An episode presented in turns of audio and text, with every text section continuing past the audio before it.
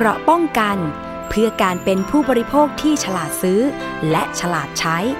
ในรายการ ภูมิคุ้มกัน สวัสดีค่ะ คุณผู้ฟังต้อนรับเข้าสู่รายการภูมิคุ้มกันรายการเพื่อผู้บริโภคค่ะ ประจำวันพุทธที่ 14 เมษายน 2564 นะคะ วันนี้พบกับอภิคณาบุราริศค่ะ เวลาเดิมนะคะ 11 นาฬิกาถึง 12 นาฬิกา ก็เป็นช่วงวันสงกรานต์นะคะ แต่ว่าอาจจะเงียบเหงานิดนึง เพราะว่าแต่ละคนเนี่ยก็สแตนบายอยู่บ้านนะคะ ส่วนใหญ่ รถที่ออกต่างจังหวัดไปเนี่ยก็ดูปริมาณแล้วเนี่ยก็ไม่มากเหมือนปีก่อนๆนะคะ เพราะว่าแต่ละคนเนี่ยก็ หวั่นกลัวในเรื่องของการแพร่ระบาดของไวรัสโควิด -19 ก็มีการตื่นตัวกันมากทีเดียว ที่ผ่านมามีการคืนตั๋วรถทัวร์กันเยอะเหมือนกันนะคะ ญาติพี่น้องของดิฉันที่จะเดินทางไปภาคเหนือนี่ก็มีบางส่วนที่ต้องขึ้นรถทัวร์ก็มี ก็คืนตั๋วไปเรียบร้อยแล้ว ตอนนี้อยู่บ้านนะคะ อยู่กรุงเทพไม่กลับบ้านแล้วนะคะ ทางต่างจังหวัดเองก็กลัวนะคะ กลัวเพราะว่าเราอยู่กรุงเทพกันน่ยนะคะ ก็เป็นพื้นที่สีแดง อันนี้ก็ อยู่บ้านหยุดเชื้ออ่าเพื่อความสบายใจของญาติพี่น้องนะคะ ก็ไม่ได้ไปดำหัวอีกแล้ว รดน้ำดำหัวนี่ก็อะข้ามไปก่อนนะคะ ก็วิดีโอคอลกันนะคะคุณพ่อคุณแม่นะคะ ต่างจังหวัดก็เป็นกำลังใจให้ทุกครอบครัวนะคะ ก็ยังคงใกล้ชิดกันได้ผ่านออนไลน์นั่นเองนะคะ เอาละค่ะ เราไปพูดเรื่องของคืบหน้านะคะ ที่มีการร้องเรียนเรื่องการใช้รถยนต์ยี่ห้อหนึ่งนะคะ ที่บอกว่าระบบเบรกมันเนี่ยมีการโชว์ขึ้นมา เป็นสัญลักษณ์ ABS ที่โชว์มาหน้าจอของรถยนต์นะคะทำให้เกิดว่าเอ๊ไม่มีความปลอดภัยหรือเปล่านะคะ ระบบควบคุมความปลอดภัย หรือว่าควบคุมเสถียรภาพของรถยนต์ เวลาจะเกิดอุบัติเหตุเนี่ย ABS เนี่ยมีส่วนสำคัญที่ควบคุมหลายระบบในรถยนต์ของเรา ปรากฏว่ารถยนต์รุ่นนี้นะคะ ก็มีการร้องเรียนกันมาตั้งแต่ประมาณปี 2562 กันแล้วนะคะ จนกระทั่งไปร้องเรียนกับทาง มูลนิธิเพื่อผู้บริโภคนะคะ อาทิตย์ที่แล้วฉันก็พูดคุยไปละกับทางตัวแทนนะคะของผู้บริโภคเจ้าของเพจ ที่ออกมาร้องเรียนรถยี่ห้อนี้นะคะ แล้วก็ล่าสุดเนี่ยทางมูลนิธิเพื่อผู้บริโภค แล้วก็ผู้ใช้รถยนต์ Honda Accord รุ่น G9 เนี่ยนะคะ ก็มีการยื่นข้อเสนอเนาะไปที่ผู้บริหารของค่ายรถยนต์นี้นะคะว่า จะมีการเรียกคืนรถยนต์หรือไม่ นะคะ ก็คือความต้องการหรือว่าข้อเสนอของผู้บริโภคก็อยากให้ทางค่ายรถยนต์เนี่ยเรียกคืนนะคะเพื่อไปตรวจสอบระบบความปลอดภัยของรถยนต์ของคุณนะคะ หรือว่าขอให้คืนเงินผู้ใช้รถยนต์นะคะแล้วก็อีกหลาย ๆ ข้อนะคะ เดี๋ยวเรามีสกู๊ปข่าวเรื่องนี้ แล้วก็มีตัวแทนของมูลนิธิเพื่อผู้บริโภคเนี่ยมาพูดคุยถึงความคืบหน้าเรื่องนี้กันค่ะ เดี๋ยวมาติดตามค่ะ ตัวแทนผู้ใช้รถยนต์ Honda รุ่น Accord G9 และเจ้าของเพจ รับเรื่องร้องเรียนปัญหาระบบเบรกป้องกันล้อล็อก ABS ระบบพวงมาลัยไฟฟ้า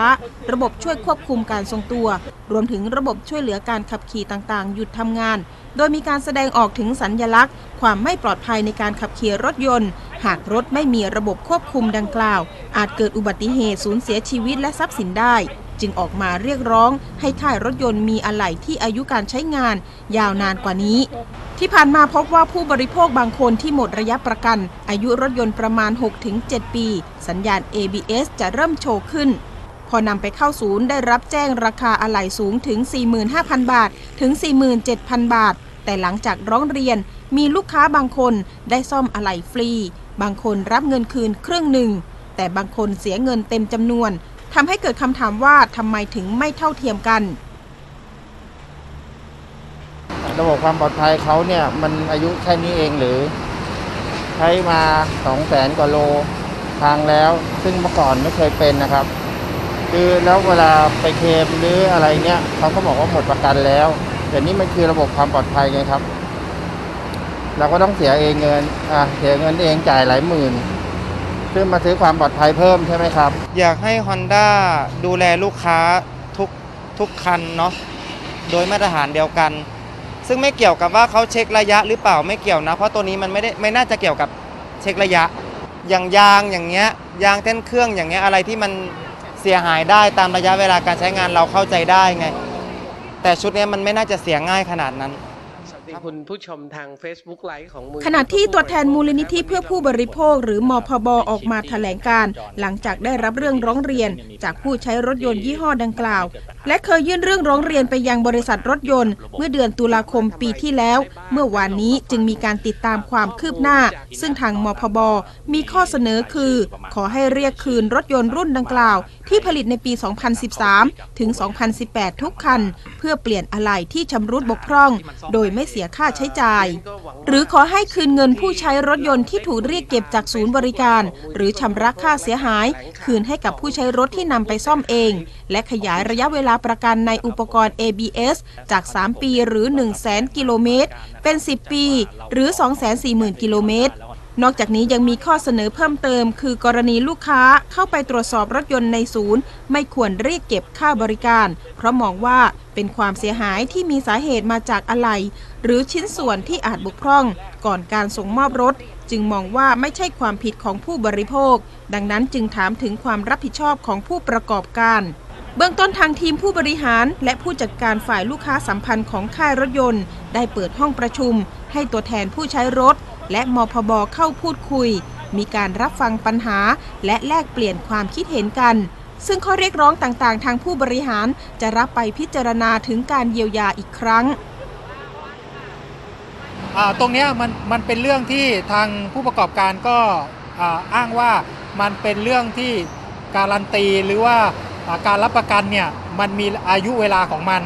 แต่รถบางคันเกินไปแล้วอะไรอย่างเงี้ย แต่อันเนี้ยมันมันใช้ได้กับกรณีรถที่มันไม่ได้มีปัญหามาก่อนส่งมอบ คือพูดง่ายๆว่าไม่ได้มีเรื่อง defect part เราจะสังเกตได้ว่าที่ต่างประเทศเนี่ยเกี่ยวกับถุงลม หรือว่าเกี่ยวกับอะไหล่บางตัวที่เกี่ยวกับความปลอดภัยเนี่ยครับมาพอใช้รถมาเกือบจะ 10 ปีด้วยซ้ำเขายังรีคอร์เรียกกลับไป เพราะเขามองว่ามันมันเกิดจากความเสียหายมาตั้งแต่กระบวนการผลิต ไม่ใช่ที่ผู้บริโภคเอาไปใช้แล้วเกิดความเสียหาย ดังนั้น ขณะที่คำชี้แจงจากบริษัทรถยนต์บอกว่าในกรณีนี้บริษัทรับทราบข้อมูลมาอย่างต่อเนื่อง และได้ตรวจสอบแล้วว่าเป็นอาการที่เกิดขึ้นเฉพาะกับรถยนต์บางคันเท่านั้น แต่ถือว่าเป็นเรื่องสำคัญที่บริษัทต้องใส่ใจดูแล โดยบริษัทและผู้จำหน่ายรถยนต์ ได้ใช้ความยืดหยุ่นเป็นอย่างมาก ในการดูแลรถยนต์ที่มีอาการดังกล่าว ถึงแม้ว่ารถยนต์บางคันนั้นจะเกินระยะรับประกันไปแล้วก็ตามอภิคณาบูราริศไทย PBS รายงาน ค่ะ เสริมคำชี้แจงของทางบริษัทนิดหนึ่งนะคะ ก็ทางเราเนี่ยทางทีมข่าวเนี่ยก็ได้ลงพื้นที่ไปนะคะ ก็รอในการเจรจาปรากฏว่าเขาไม่ได้ให้สื่อมวลชนเข้าไปรับฟังนะคะ แต่ก็มีหนังสือนะคะ ออกมาชี้แจงนะคะ ก็ประมาณว่าอย่างที่รายงานไป แต่ทีนี้เนี่ยทางบริษัทเนี่ยก็บอกว่าอะให้ความสำคัญกับลูกค้านะที่ผ่านมาเนี่ยมีการร้องเรียนมาเนี่ยปรากฏว่าแต่ละครั้งเนี่ยเขามีการ คุยกับทางลูกค้าโดยตรง บอกว่าจะพิจารณาเป็นราย ๆ ไป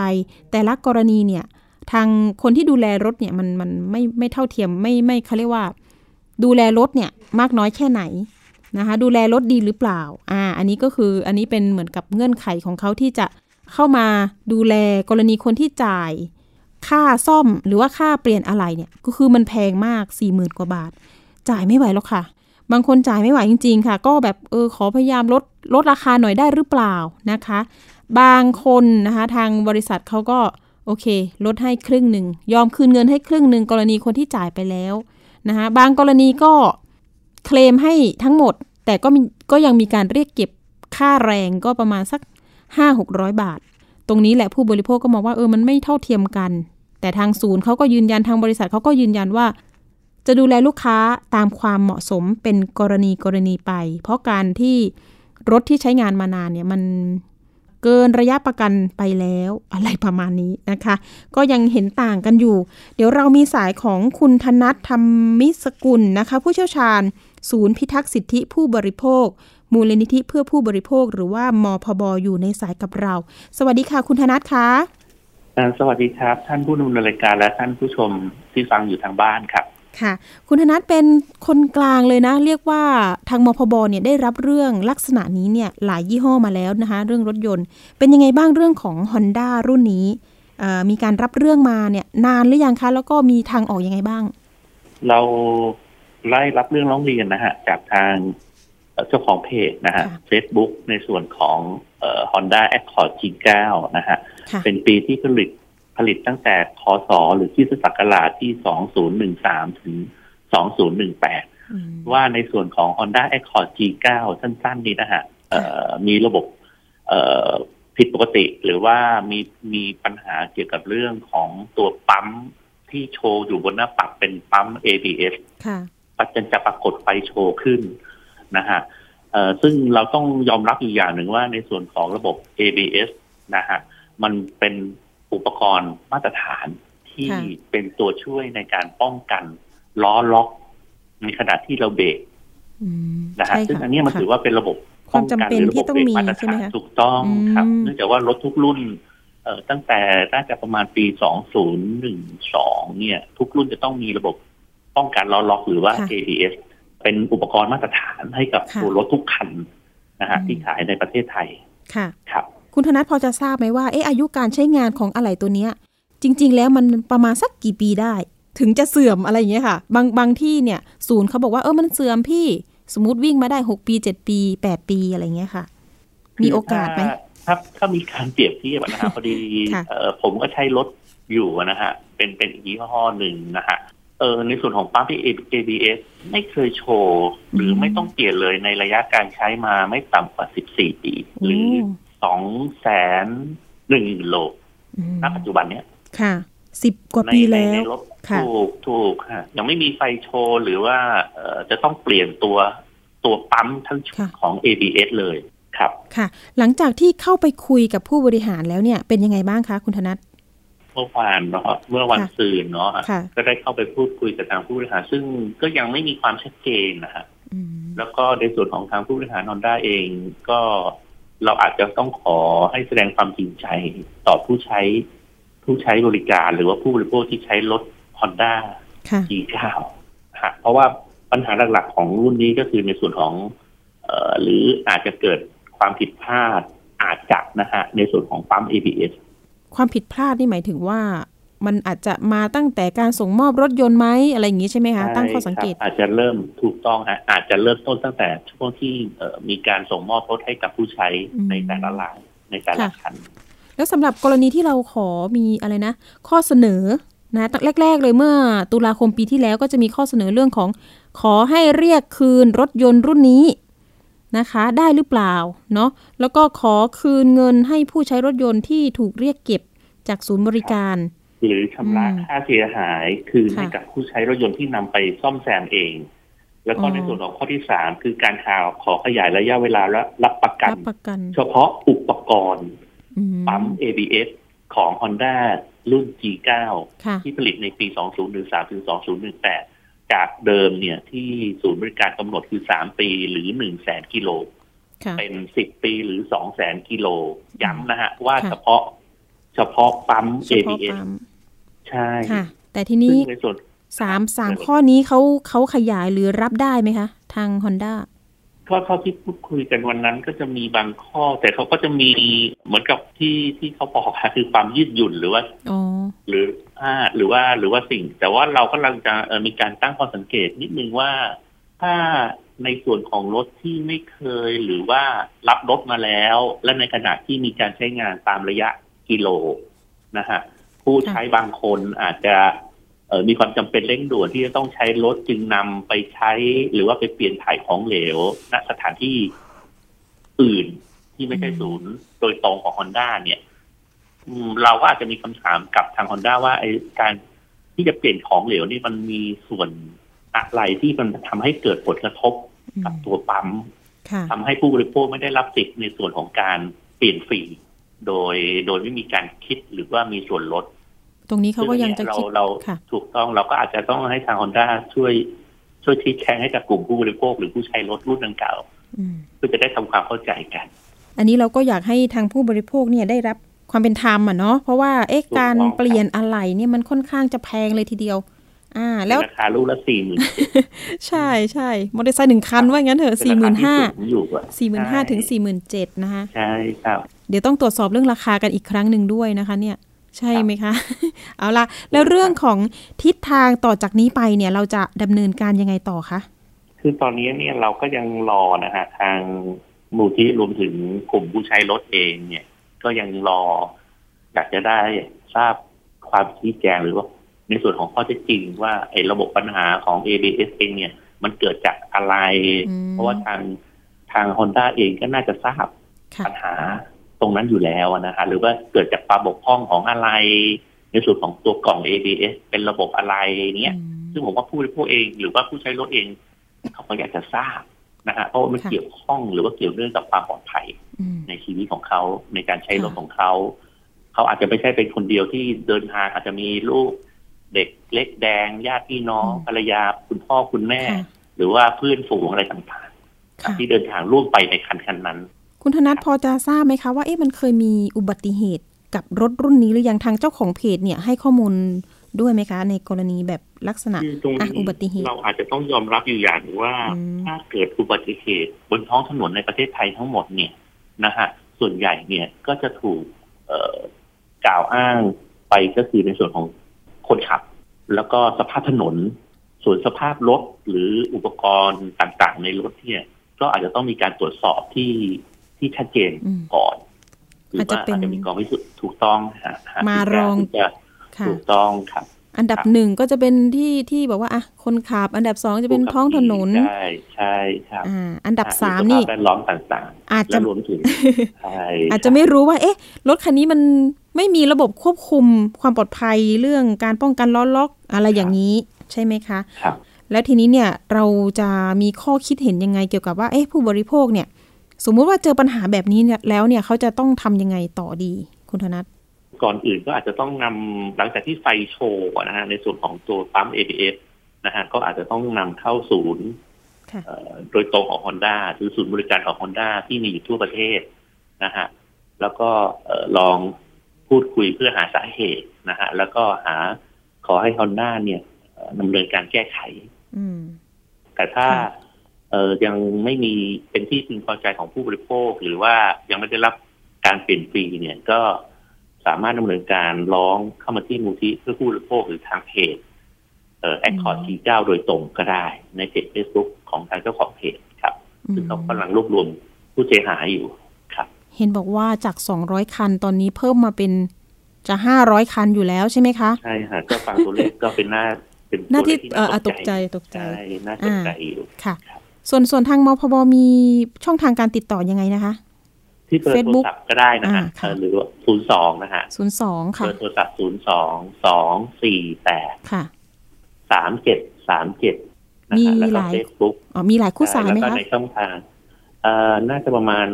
ห้าถึงหกผู้สายอยู่อ๋ออันนี้ก็คือโทรไปปรึกษาได้ ร้องเรียนได้ใช่ครับหรือร้องเรียนในช่องทางอินบ็อกในเฟซ Inbox บุ๊กมูลนิธิเพื่อผู้บริโภคนะฮะค่ะแล้วก็ในช่องทางอีเมล มี Facebook ก็ง่ายนะ inbox ไปได้เลยใช่ใช่อ่าครับต้องเกี่ยวข้องกับการเขาเรียกอะไรนะ ผู้บริโภคนิดนึงนะคะอ่าสินค้าและบริการจงๆแล้ทงหรือว่าทั่วไปใช่ทางมูลนิธิเพื่อผู้บริโภคก็รับรับเอ่อดูแลหรือว่าให้คำปรึกษาหรือว่าแก้ไขปัญหา ของหลายๆด้านผู้บริโภคทุกทุกๆด้านอืมครับที่เกี่ยวข้องกับผู้บริโภคทั้งค่ะหมดค่ะค่ะ ดีเยี่ยมเลยครับยินดีเลยครับ อ่าอ่าเวอร์ไวเว็บให้ไหมฮะ เว็บไซต์ จริงเอาๆ Facebook ก็ได้อันนี้สามารถถูกถูกฮะอืมสามารถที่จะพิมพ์เข้าไปเอ่อใน Google แล้วก็พิมพ์คำว่ามูลนิธิเพื่อค่ะผู้บริโภคก็จะ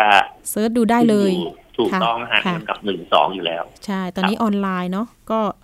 ใช่ จัดไปได้เลยนะคะ มีข้อมูลยังไงที่จะรักษาสิทธิ์ของตัวเองนี่ก็นะคะ เรามีองค์กรนะคะที่จะมาดูแลผู้บริโภคเนี่ยเอ่อให้ให้เขาเรียกว่าให้ความรู้ให้ข้อมูลทางด้านกฎหมายได้ด้วยนะคะ ก็มีเพื่อให้ผู้บริโภคเข้มแข็งใช่ใช่ค่ะ โอเค วันนี้นะคะขอบคุณคุณธนัทมาก ๆ ที่มาให้ข้อมูลนะคะ แล้วก็เดี๋ยวเราติดตามกันต่อไปว่าเอ๊ะมันจะ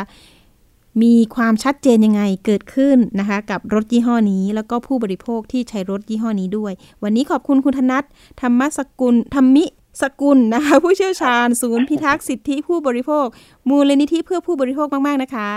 ครับขอบพระคุณค่ะรับสวัสดีค่ะ สวัสดีครับ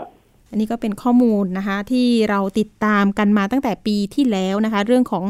Honda Accord G9 นะคะ เอ๊แต่ทีนี้ Honda เขาก็ฝากมานะคะว่าเขาไม่ได้ละเลยละทิ้งผู้ที่เป็นลูกค้าของเขานะคะ ก็พยายามที่จะพูดคุยนะคะ เจรจากันนะคะ โดยที่หลายๆ คนเนี่ยเขาบอกว่าต้องคุยเคส by เคสไปนะคะ ดูว่าเอรถยนต์เนี่ย มันกี่พันกิโลเมตรนะคะ แต่ว่ายังไงก็ตามแต่เนี่ยเขาก็บอกว่าอะถ้าใครยังมีรถที่ว่ายังมีปัญหาอยู่ก็ประสานไปได้ที่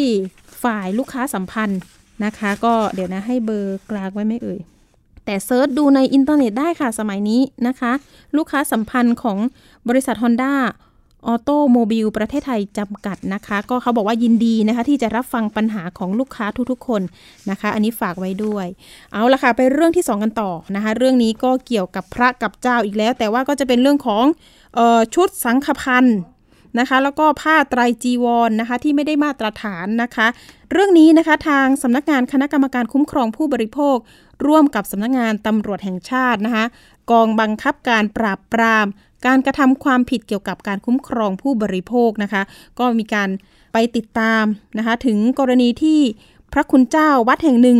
นะคะได้ถ่ายคลิปพิสูจน์ผ้าไตรจีวรที่ญาติโยม ซื้อมาถวายค่ะ ก็พบว่าเอปลอมนะคะย้อมแมวขาย โดยนำผ้าไตรจีวรใหม่ ยี่ห้อเออเขาเรียกว่าอ่าไม่บอกยี่ห้อ พระผ้าไตรจีวรใหม่เนี่ยห่อยัดไส้ใน ด้วยผ้าจีวรเก่าที่ใช้แล้วนะคะ มีสภาพคราบดำใช้งานมานาน สีไม่เหมือนกันนะคะ ขนาดผ้าก็ไม่สามารถใช้ได้ด้วยค่ะ อีกทั้งยังมีรอยขาดนะคะ เป็นรูด้วยนะคะ ก็ไม่ได้ที่จะเขาเรียกว่าอะไรนะ คือไม่ไม่ไม่สามารถใส่ได้อะนะคะพระก็เลยอะถ่ายคลิปซะเลยนะคะ สังคมออนไลน์ก็แชร์กันไปค่ะทำให้เจ้าหน้าที่ตำรวจบกปคบเนี่ย ก็เห็นเห็นแบบนี้แล้วนะคะอยู่ไม่ได้แล้วค่ะต้องลงพื้นที่ไปตรวจสอบนะคะ เรื่องนี้นะคะจะเป็นยังไงเดี๋ยวเราไปพูดคุยนะคะกับ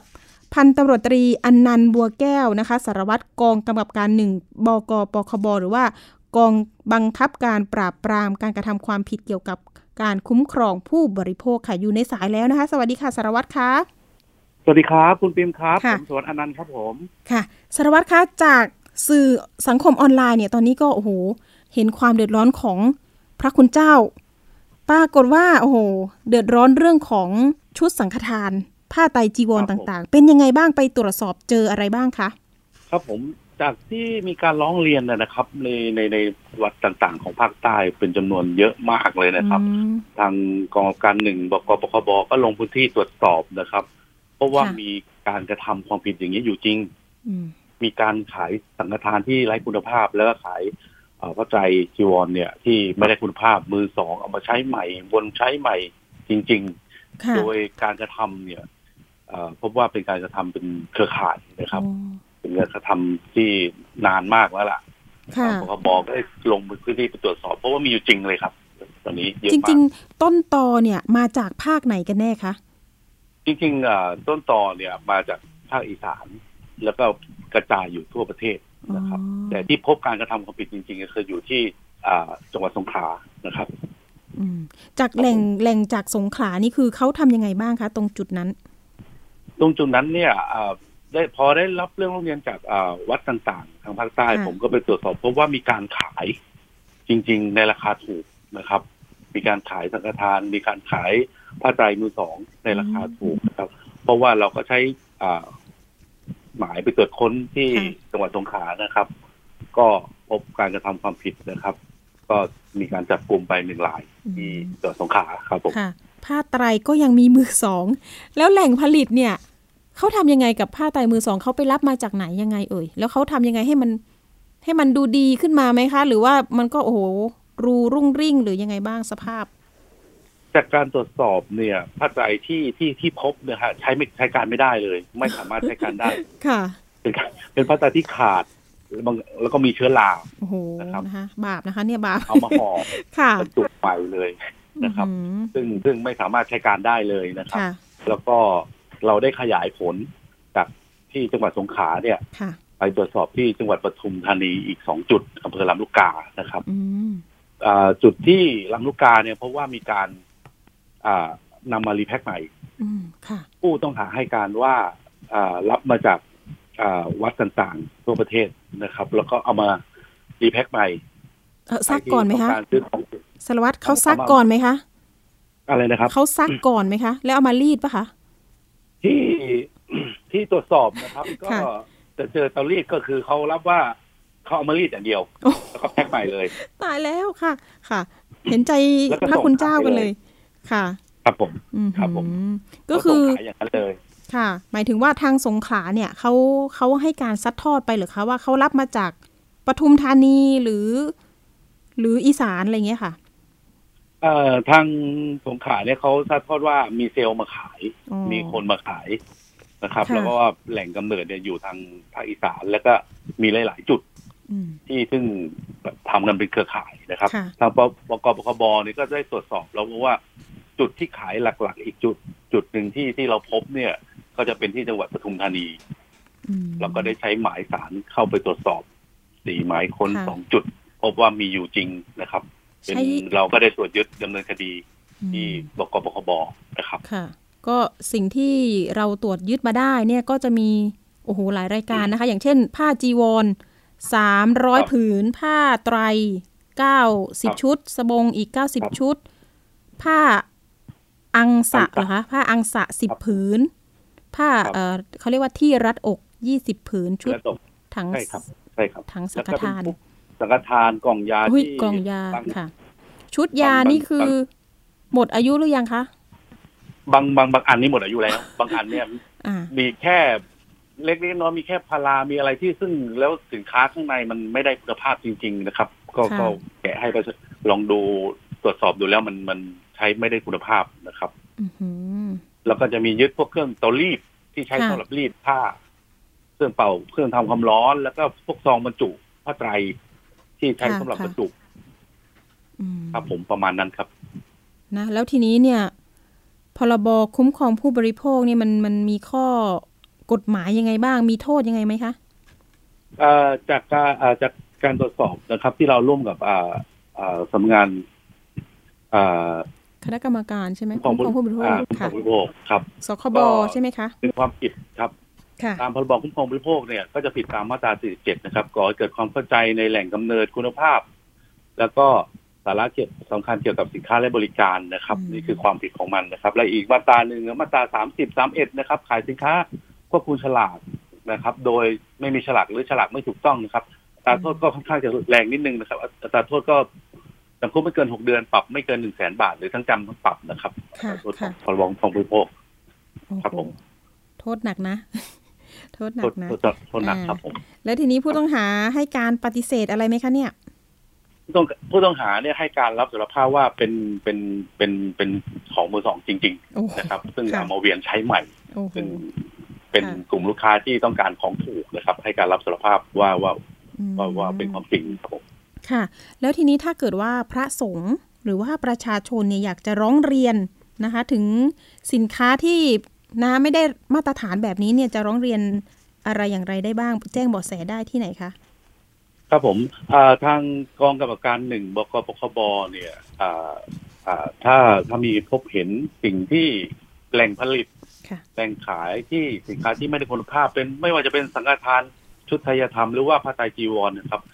สามารถร้องเรียนได้ที่ โทรหนึ่งหนึ่งสามห้านะครับ ของกองปราบปรามการกระทำความผิดเกี่ยวกับการคุ้มครองผู้บริโภคเลยนะครับอืมแล้วทางกองกำกับการกำกับการหนึ่งเนี่ย ได้เปิด LINE OpenChat นะครับ LINE OpenChat คือไลน์ที่ไม่ต้องแจ้งตัวตนนะครับ เราสามารถเข้าไปค้นหาแล้วเข้าไปเข้าไปในกลุ่มค่ะแล้วก็แจ้งเบาะแสได้เลย เป็นเป็นไลน์โอเพนแชทที่ชื่อว่า ศูนย์รับร้องเรียนสังฆสังฆพันธ์ไร้คุณภาพโอ้นะครับ โดยตรงเลย โดยตรงเลยนะคะอันนี้ จะมีแอดมินคอยตอบแล้วก็ค่ะใครที่มีเบาะแสแหล่งผลิตแหล่งจำหน่ายแหล่งที่คิดว่ามันไม่ได้คุณภาพสามารถให้ข้อมูลกับตำรวจได้โดยตรงเลยครับผมอืมดีมากเลยค่ะ อันนี้พระอุ่นใจนะคะนะคะครับอ่าเป็นหูเป็นตาร่วมกันเนาะประชาชนนะคะ แล้วก็นอกจากนี้นะขอบคุณนะคะ เรื่องของข้อมูลดีๆนะคะถ้าถ้าเกิดว่ามีประเด็นแบบนี้เนี่ยอยากจะให้ ปคบประสานมาเราจะได้เผยแพร่ข้อมูลให้ประชาชนได้รับทราบกันอีกนะคะ หลังจากนี้ยังคงต้องขยายผลต่อใช่ไหมคะสารวัตรขยายผลต่อครับผมยินค่ะดียังไม่คจรับบผมใช่ไหมคะ ยังไม่จบยังไม่ครับจบนะคะครับผมอันนี้บอกไม่ได้ใช่ไหมความลับว่าเอ๊ะจะไปไหนต่อ มีเบาะแสยังยังม่ด้ลายที่ไหนขยายผลนะครับฝากฝากผู้บริโภคนะครับค่ะที่ได้รับเดือดร้อนจริง ๆ ก็ร้องเรียนมาได้ครับอืมได้เลยสายด่วนเมื่อสักครู่นี้1135นะคะ หรือว่าศูนย์ที่บอกคือศูนย์รับเรื่องเอ่อ สังฆพันธ์โดยตรงใช่ไหมคะศูนย์รับร้องเรียนสังฆพันธ์ไร้คุณภาพครับผมศูนย์รับเรื่องร้องเรียนสังฆพันธ์ไร้คุณภาพไร้คุณภาพอือหือครับผมโอเคไลน์ค่ะ Open Chat ได้เลยได้ครับเลยนะคะผมวันนี้คขรัอบบคุณขอบคุณนะมากคะครับสำหรับผมสารวัตรอนันต์บัวแก้วมาก ๆนะคะ ครับผมขอบคุณค่ะมากครับขอบคุณค่ะ สวัสดีค่ะครับค่ะสารวัตรกองกำกับการหนึ่งบกปคบนะคะ ก็มาให้ข้อมูลในเรื่องนี้ เพราะว่าเป็นคนที่ลงพื้นที่ ไปจับไปตรวจในพื้นที่จังหวัดสงขลา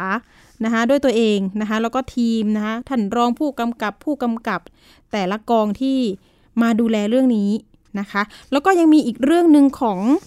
ปคบนะคะอันนี้จะอยู่กอง 4 อันนี้เขาดูแลเรื่องของการปราบปรามคุ้มครองเรื่องอผู้บริโภคนะคะก็คือจะร่วมมือกับทางอออยนะคะ ล่าสุดนะคะมันมีการตรวจยึดผลิตภัณฑ์ยา แล้วก็อาหารเสริมลดความอ้วน ซึ่งเป็นสินค้าที่ไม่มีทะเบียนนะคะอีกแล้วอ่าตรวจสอบพบสารอันตรายที่ใช้เป็นส่วนผสมนะคะแล้วก็อ,อันนี้เนี่ยจับผู้ต้องหาได้ด้วยที่มีการลักลอบจำหน่ายผ่าน Facebook นะคะ ผลิตภัณฑ์ยาและอาหารควบคุมน้ำหนักหลายชนิดเลยนะคะ ที่ทางตำรวจกองบังคับการปราบปรามการกระทำความผิด เกี่ยวกับการคุ้มครองผู้บริโภค แล้วก็เจ้าหน้าที่จากคณะกรรมการอาหารและยานะคะหรือว่าออยก็ตรวจยึดจากผู้ต้องหาตามหมายจับในพื้นที่กรุงเทพมหานคร แล้วก็สมุทรปราการนะคะ ภายหลังสืบสวนพบว่าผู้ต้องหามีพฤติกรรมลักลอบจำหน่ายผลิตภัณฑ์อาหารเสริม แล้วก็ยาลดน้ำหนักผ่านทาง Facebook อ่าอันนี้ก็ใช้สื่อออนไลน์เป็นการโฆษณาอีกแล้วนะคะสำหรับการจำหน่ายผลิตภัณฑ์อาหารเสริมนะคะแล้วก็มี 3 บัญชีธนาคารที่ระบุในเรื่องของการให้โอนเงินนะคะโอ้โห อันนี้ก็ทางเภสัชกรหญิงสุภัทราบุญเสริมนะคะรองเลขาธิการออยนะคะก็ออกมาเปิดเผยนะคะจากการที่ตรวจสอบของกลาง ซึ่งเป็นผลิตภัณฑ์อาหารเสริม แล้วก็ยาลดความอ้วนเนี่ยพบมีส่วนผสมของสารไซบูทรามีนนะคะซึ่งเป็นวัตถุออกฤทธิ์ต่อจิตแล้วก็ประสาททำให้รู้สึกไม่หิว แล้วก็หัวใจเต้นเร็วนะคะเป็นอันตรายต่อสุขภาพ หากว่าเรารับประทานเข้าไปอ่าอีกแล้วนะคะก็อันตรายค่ะถ้าเกิดว่ายาที่มันไม่ได้คุณภาพ ไม่ได้ขึ้นทะเบียน ไม่มีออยนะคะโอ้โหอันนี้ก็ต้องนะะแจ้งเบาะแสกันได้เบาะแสกันได้เบาะแสไม่ใช่แบะแสนะคะ สามารถแจ้งเบาะแสนะคะ เจ้าหน้าที่รับเรื่องอยู่แล้วสายด่วน 1135 อ่าอันนี้ก็เป็นข้อมูลให้ผู้บริโภคนะคะ อย่าไปซื้อยาที่ไม่มีคุณภาพอ่าออกกำลังกายกันดีกว่าถ้าเกิดอยากผอม อันนี้อันนี้ทางออยบอกมานะคะอ่าเอาละอันนั้นคือข้อมูลนะคะที่เราจะต้องดูแลสุขภาพตัวเองอ่านะคะแล้วก็อย่าไปซื้อเลยนะคะ ยาแบบนี้มีสารอันตรายเพียบเลย เอาละค่ะ ไปประเด็นเรื่องของการเตือนภัยกันนิดนึงนะคะ แชร์บ้านแม่เก๋มาอีกแล้วนะคะเสียหายกว่า 40 ล้านนะคะคุณผู้ฟัง อันนี้เนี่ยรับเรื่องเองเลยค่ะดิฉันนะคะ รับเรื่องเองมีผู้เสียหายเนี่ยเป็นร้อยคนเลยนะคะ ล่าสุดเลยเนี่ยก็มีการระดมทุนให้มีการออมเงิน ให้มีการลงทุนกันนะคะเมื่อช่วงกลางเดือนมีนาคมที่ผ่านมานี้เอง แล้วก็ระดมเงินเสร็จนะคะได้เงินไปเยอะเลยนะคะเป็น 10บสล้าน ตอนนี้คือ ปิดช่องทางการติดต่อไปเรียบร้อยแล้วนะคะ ไปติดตามจากรายงานค่ะ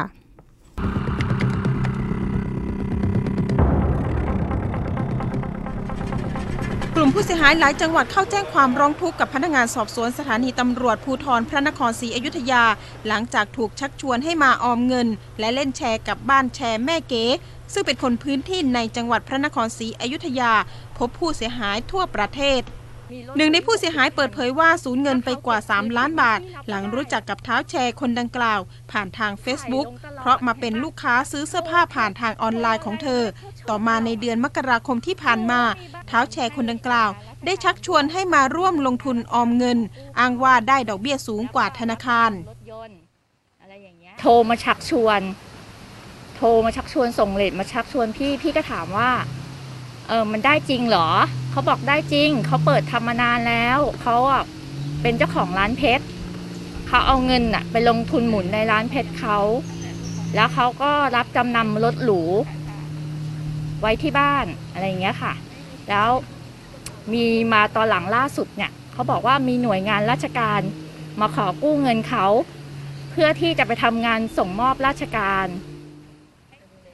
ผู้เสียหายเปิดเผยอีกว่าการลงทุนมีให้ลงทุนระยะสั้นระยะยาว เช่น 1 0 0 0 0แสนบาท ให้ราผลกำไร 25 วัน จะได้เงินคืนทั้งต้นและดอกเบี้ย รวม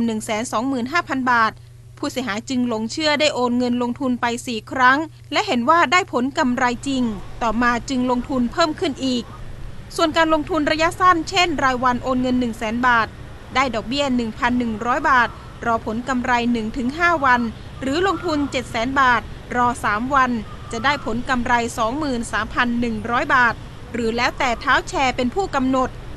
ต่อมาเมื่อวันที่ 14 มีนาคมที่ผ่านมาเป็นโพสต์สุดท้ายของเท้าแชร์ ซึ่งประกาศระดมการลงทุน ผ่านหน้า Facebook ว่าโอนเงิน 1 0 0 0 0 0 บาท จะได้เงินต้นและดอกเบี้ย 3 0 0 0 0 0 บาท จึงมีคนสนใจโอนเงินไปจำนวนมาก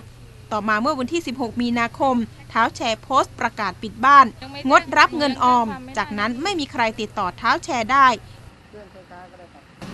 เขามีโปรโมทครั้งสุดท้ายอะค่ะ คือ1นึ่งแสนรับ 30%เขาเป็นการขายเขาเป็นการโพสต์หน้าเฟซแล้วเขาก็บอกว่า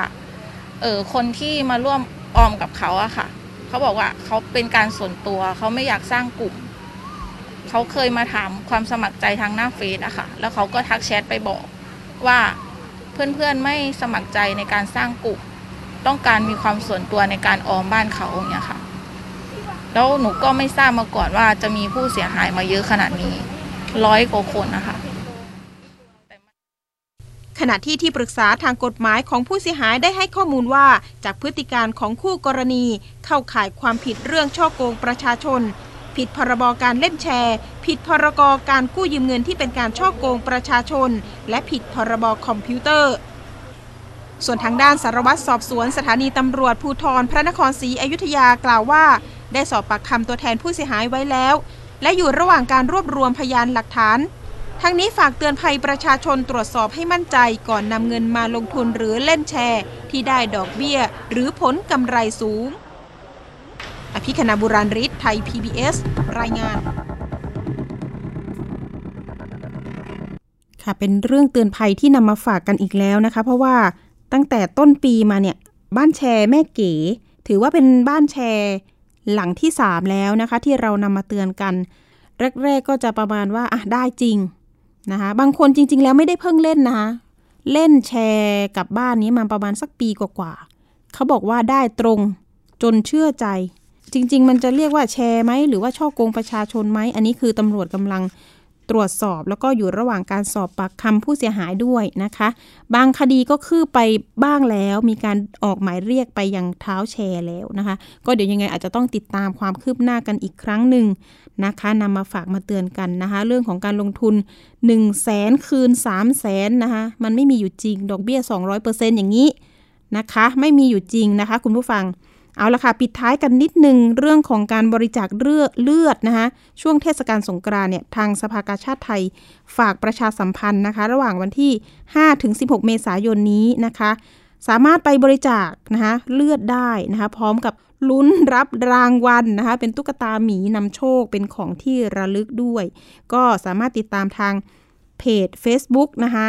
ของศูนย์บริการโลหิตแห่งชาติสภากาชาติไทยได้นะคะค่ะ ช่วงต่อไปนะคะ คิดก่อนเชื่อกับดรแก้วกังสดานอัมภัยนักพิษวิทยา แล้วก็คุณชนาทิพย์ไพรพงศ์วันนี้นะคะเสนอตอน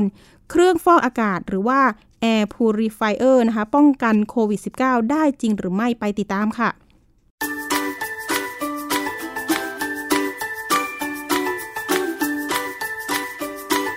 ช่วงคิดก่อนเชื่อ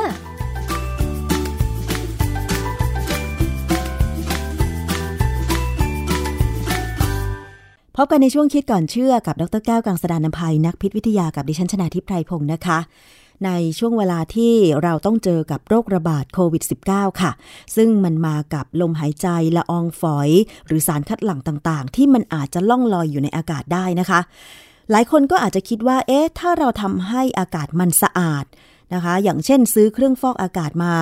เปิดที่บ้านนะคะ นอกจากจะกรองฝุ่นละอองขนาดเล็ก PM 2.5 ได้แล้วเนี่ย มันจะช่วยทำให้อากาศบ้านเราสะอาด ช่วยดักจับพวกเชื้อโรค ออกไปได้บ้างหรือเปล่า อันนี้ต้องมาถามข้อมูลว่ามีงานวิจัยอะไรเกี่ยวกับเรื่องนี้บ้างนะคะ อาจารย์คะเรื่องของเครื่องฟอกอากาศเนี่ยมันจะสามารถช่วยกรองเชื้อโควิด -19 ได้บ้างหรือเปล่าคะอาจารย์ ได้ไม่ได้ก็มีโรงพยาบาลส่วนใหญ่นะที่เขามีสตางค์นะ เขาเปิดแล้วก็เอาวางไว้ตรงบริเวณที่มีคนไข้ไปนั่งรอหมอเรียกอะนะค่ะ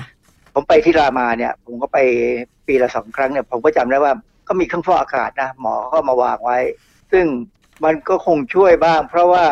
มีงานวิจัยพอสมควรอย่างเช่น มีหน่วยงานหนึ่งชื่อ consumer report นะฮะ consumer report เนี่ยเขาบอกว่าพิจารณาประเมินและสรุปว่าการซื้อ เครื่องฟอกอากาศมาใช้นั้นในบ้านเนี่ยนะ อาจจะไม่ได้รับการป้องกันอะไรนัก ยกเว้นในกรณีที่มีคนในบ้านเนี่ย ติดเชื้อโควิด -19 แล้วอืมอย่างกรณีที่มีคนต้องกักตัวที่บ้านอะค่ะคือคือที่อเมริกาหรือในยุโรปเนี่ยไม่ใช่ว่าทุกคนที่ติดเชื้อตรวจพบเชื้อแล้วจะได้ไปอยู่โรงพยาบาลนะอืมเพราะโรงพยาบาลไม่พอเขาก็จะให้กักตัวที่บ้านค่ะอยู่ในห้องอย่างเดียว แล้วก็คนในบ้านก็ เอาอาหารไปให้ เอาน้ำไปให้ค่ะอะไรเงี้ยนะเพราะฉะนั้นถ้ากรณีอย่างเงี้ยควรจะมีเครื่องฟอกอากาศวางไว้หน้าห้องของคนนั้นเลย เพื่อฟอกอากาศถ้าเกิดมันมีโควิดหลุดออกมาเนี่ยค่ะคนที่ยังไม่ติดก็จะได้ยังปลอดภัยอยู่ค่ะนะฮะทีนี้เมื่อกี้ผมเอ่ยถึงชื่อ consumer report เนี่ยผมอธิบายนิดหนึ่ง consumer report เนี่ยเป็นองค์กรผู้บริโภค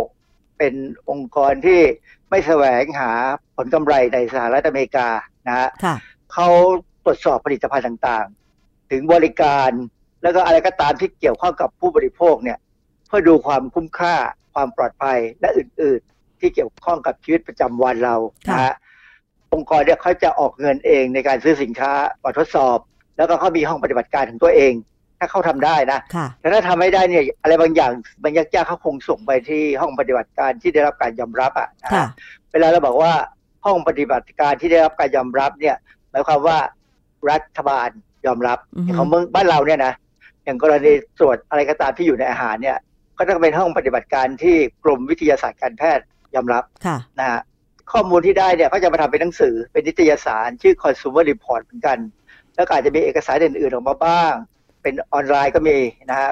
ข้อมูลของเขาเนี่ยเราต้องจ่ายตังค์นะเช่นค่ะหนังสือเราต้องไปซื้อ หรือถ้าในออนไลน์เนี่ยก็ต้องจ่ายตังค์เป็นสมาชิก คือเพราะเขาต้องใช้เงินค่ะนะฮะนี่บ้านเราเนี่ยก็มีไอ้มูลนิธิเพื่อผู้บริโภคเนี่ย ก็ทำหน้าที่คล้ายๆ consumer report เหมือนกัน ก็มีการทดสอบนู่นทดสอบนี่เหมือนกันค่ะ เครื่องฟอกอากาศเนี่ย consumer report เองเนี่ยเขายังบอกเลยว่า ก่อนจะซื้อเนี่ยนะ ให้พิจารณาว่าบ้านเราเนี่ย เปิดหน้าต่างให้อากาศบริสุทธิ์เข้ามาได้ไหม ถ้าอยู่คอนโดเนี่ยคงไม่ได้ เพราะว่าคอนโดส่วนใหญ่เนี่ย มันมักจะอยู่ในบริเวณที่ อยู่ใจกลางติดถนนเมืองติดรถติด เออ ติดรถคนไฟเยอะฟ้าอย่างเงี้ยค่ะ เออเพราะฉะนั้นเปิดหน้าต่างก็คงลำบาก ถ้าสมมติว่าอย่างกรณีอยู่ในในกลางเมืองเนี่ย ถ้าเป็นไปได้เนี่ย ซื้อก็ดีนะฮะอืมมันเป็นการลงทุนที่คุ้ม เพราะว่าอากาศในเมืองมันค่อนข้างจะแย่นะยิ่งช่วงหน้าช่วงหน้าหน้าหนาวต่อหน้าร้อนเนี่ยจะเป็นช่วงที่อากาศแย่มากนะค่ะฮะทีนี้มีการทดสอบกันเขาบอกว่าในปี 2003 เนี่ย ช่วงนั้นมีการระบาดของไวรัสซาร์ซาร์นี่ก็เป็นลูกพี่ลูกน้องของโควิด -19 นะมันมาก่อนค่ะนะฮะเขาบอกว่าองค์กรควบคุมโรงพยาบาลในฮ่องกงเนี่ยแนะนำให้โรงพยาบาลใช้เครื่องฟอกอากาศแบบพกพา ที่มีตัวกรองแบบ HEPA H E P A HEPA ช่วยลดการแพร่เชื้อไปยังบุคลากรทางการแพทย์ หากไม่มีหอผู้ป่วยแยกค่ะแล้วในอเมริกาเนี่ย CDC หรือหน่วยงานที่ควบคุมโรคเนี่ยเขาก็แนะนำให้ใช้เครื่องฟอกแบบเฮปปาเนี่ยเพื่อช่วยลดความเข้มข้นของไวรัสซาร์ในอากาศ เมื่อในห้องนั้นมีการหมุนเวียนอากาศที่ไม่ดีอืนะฮะมค่ะ บทความวิจัยในวารสารฉบับหนึ่งวารสารชื่อ The Journal of Infectious Disease ปี 2018 เนี่ยเขามีบทความซึ่งถ้าเราแปลเป็นภาษาไทยเนี่ยเขาบอกว่าเชื้อไวรัสไข้หวัดใหญ่ ยังคงอยู่ในละอองและในหยดปล่อยน้ำลายในอากาศ โดยไม่ขึ้นกับความชื้นสัมผัสหมายความว่าไงหมายความว่าไม่ว่าจะแห้ง อากาศจะแห้งหรืออากาศจะชื้นแบบบ้านเราเนี่ยนะค่ะเชื้อไวรัสไข้หวัดใหญ่ มันก็ยังลอยอยู่ในละอองที่เป็นฝอยอากาศที่เราบอกว่าเป็นแอโรซอลเนี่ยได้นะฮะเรียกบทความหนึ่งก่อน บทความในวารสาร BMC Infectious Disease ปี 2020 เนี่ยเขาก็มีบทความซึ่งแปลเป็นภาษาไทยว่าการประเมินความเสี่ยงในการแพร่เชื้อทั่วประเทศของโรคหัดในโรงเรียนในสหรัฐอเมริกา และผลกระทบทางกลยุทธ์การฉีดวัคซีน และการควบคุมการติดเชื้อเพิ่มเติม คือบทความทั้งสองบทความเนี่ยเขาให้ความเห็นสรุปเลยว่า ระบบฟอกอากาศ หรือเครื่องฟอกอากาศเนี่ยช่วยลดการกระจายเชื้อหัดและไข้หวัดใหญ่ได้อืมค่ะหัดกับไข้หวัดใหญ่นี่ก็เป็นไวรัสเหมือนกัน ดังนั้นเนี่ยถามว่าเขาพอสำหรับคำถามว่าโควิด -19 เนี่ยมันจะช่วยได้ไหม มันก็พอจะตอบได้บ้างแล้วว่า มันควรจะช่วยได้ เพราะว่าอะไร พวกนี้เนี่ยไวรัสพวกเนี้ยมันจะลอยมากับละอองน้ำลายค่ะมันไม่ได้มาเดี่ยวๆมันก็มีโอกาสที่จะถูกฟอกได้เพราะอะไร เพราะว่าเครื่องฟอกอากาศที่มี HEPA filter เนี่ยนะไอ้คำว่า HEPA เนี่ยมันมาจากคำว่า high efficiency particulate air ก็คือที่ระบบที่กรองอย่างมีประสิทธิภาพมากเลยสำหรับพวกสิ่งที่ปนเปื้อนอยู่ในอากาศ พวกค่ะ particle หรือพวกฝุ่นอะไรเงี้ยนะค่ะพวกนี้จะมีแผ่นกรองอากาศซึ่งมีรูเล็กมาก ประสิทธิภาพในการกรองอากาศจะสูงทำจากไฟเบอร์กราสที่เอามาทอจนละเอียดยิบเลยค่ะเขาบอกว่าดักจับฝุ่นได้ที่อนุภาคเนี่ยเล็กถึง 0.3 ไมครอนอืม1ไมครอนเท่ากับ 1 ใน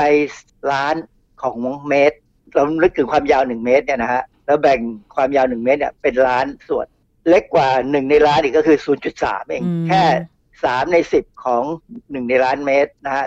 ดังนั้นเนี่ยแผ่นกรองอากาศเฮปปาเนี่ยจึงกรองฝุ่น PM 2.5 ได้ดีนะฮะฝุ่นที่มองเห็นนี่สบายมากเลยติดเลยอืมแล้วก็ละอองเกสรคนที่แพ้เกสรดอกไม้เนี่ยก็ควรจะมีนะฮะแต่ถามว่ามันมันกรองโควิด ถ้าเป็นไวรัสโควิดแห้งๆเนี่ยไวรัสโคโรนาต่างๆเนี่ยมันจะมีขนาด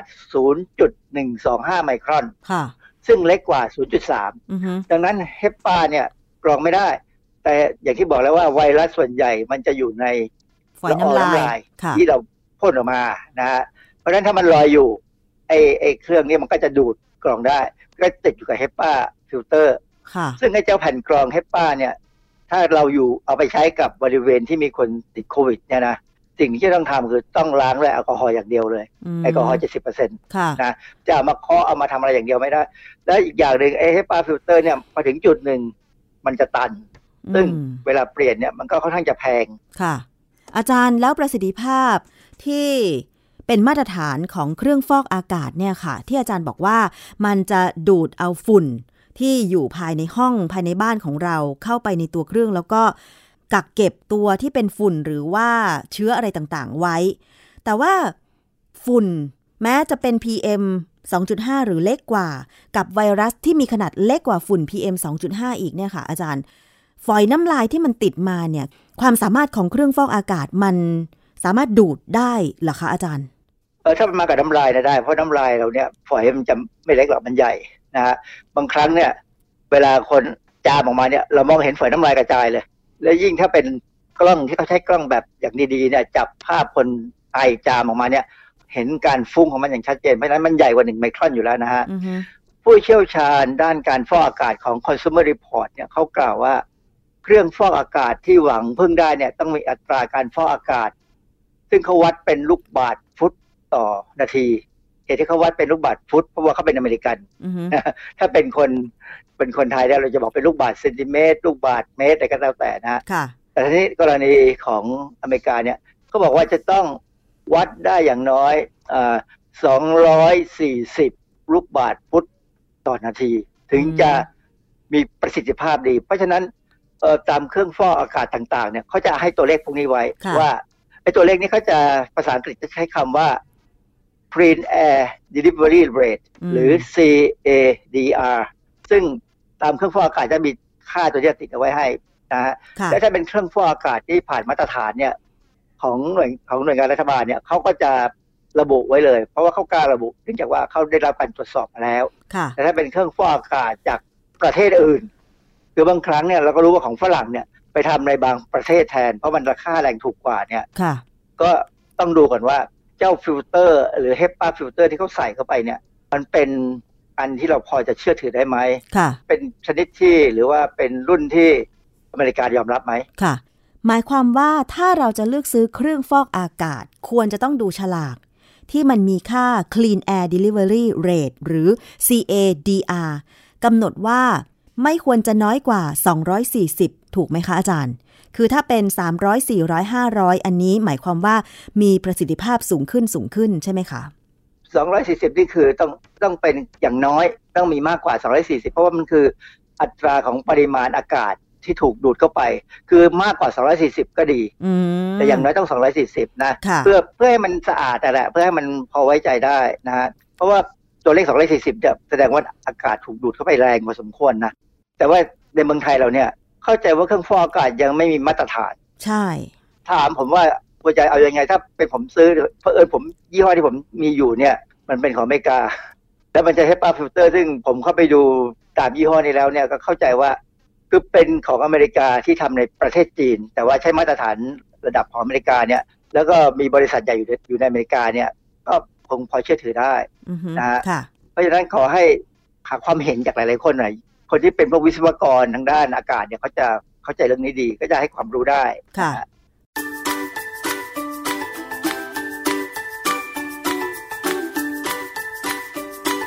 ช่วงคิดก่อนเชื่อ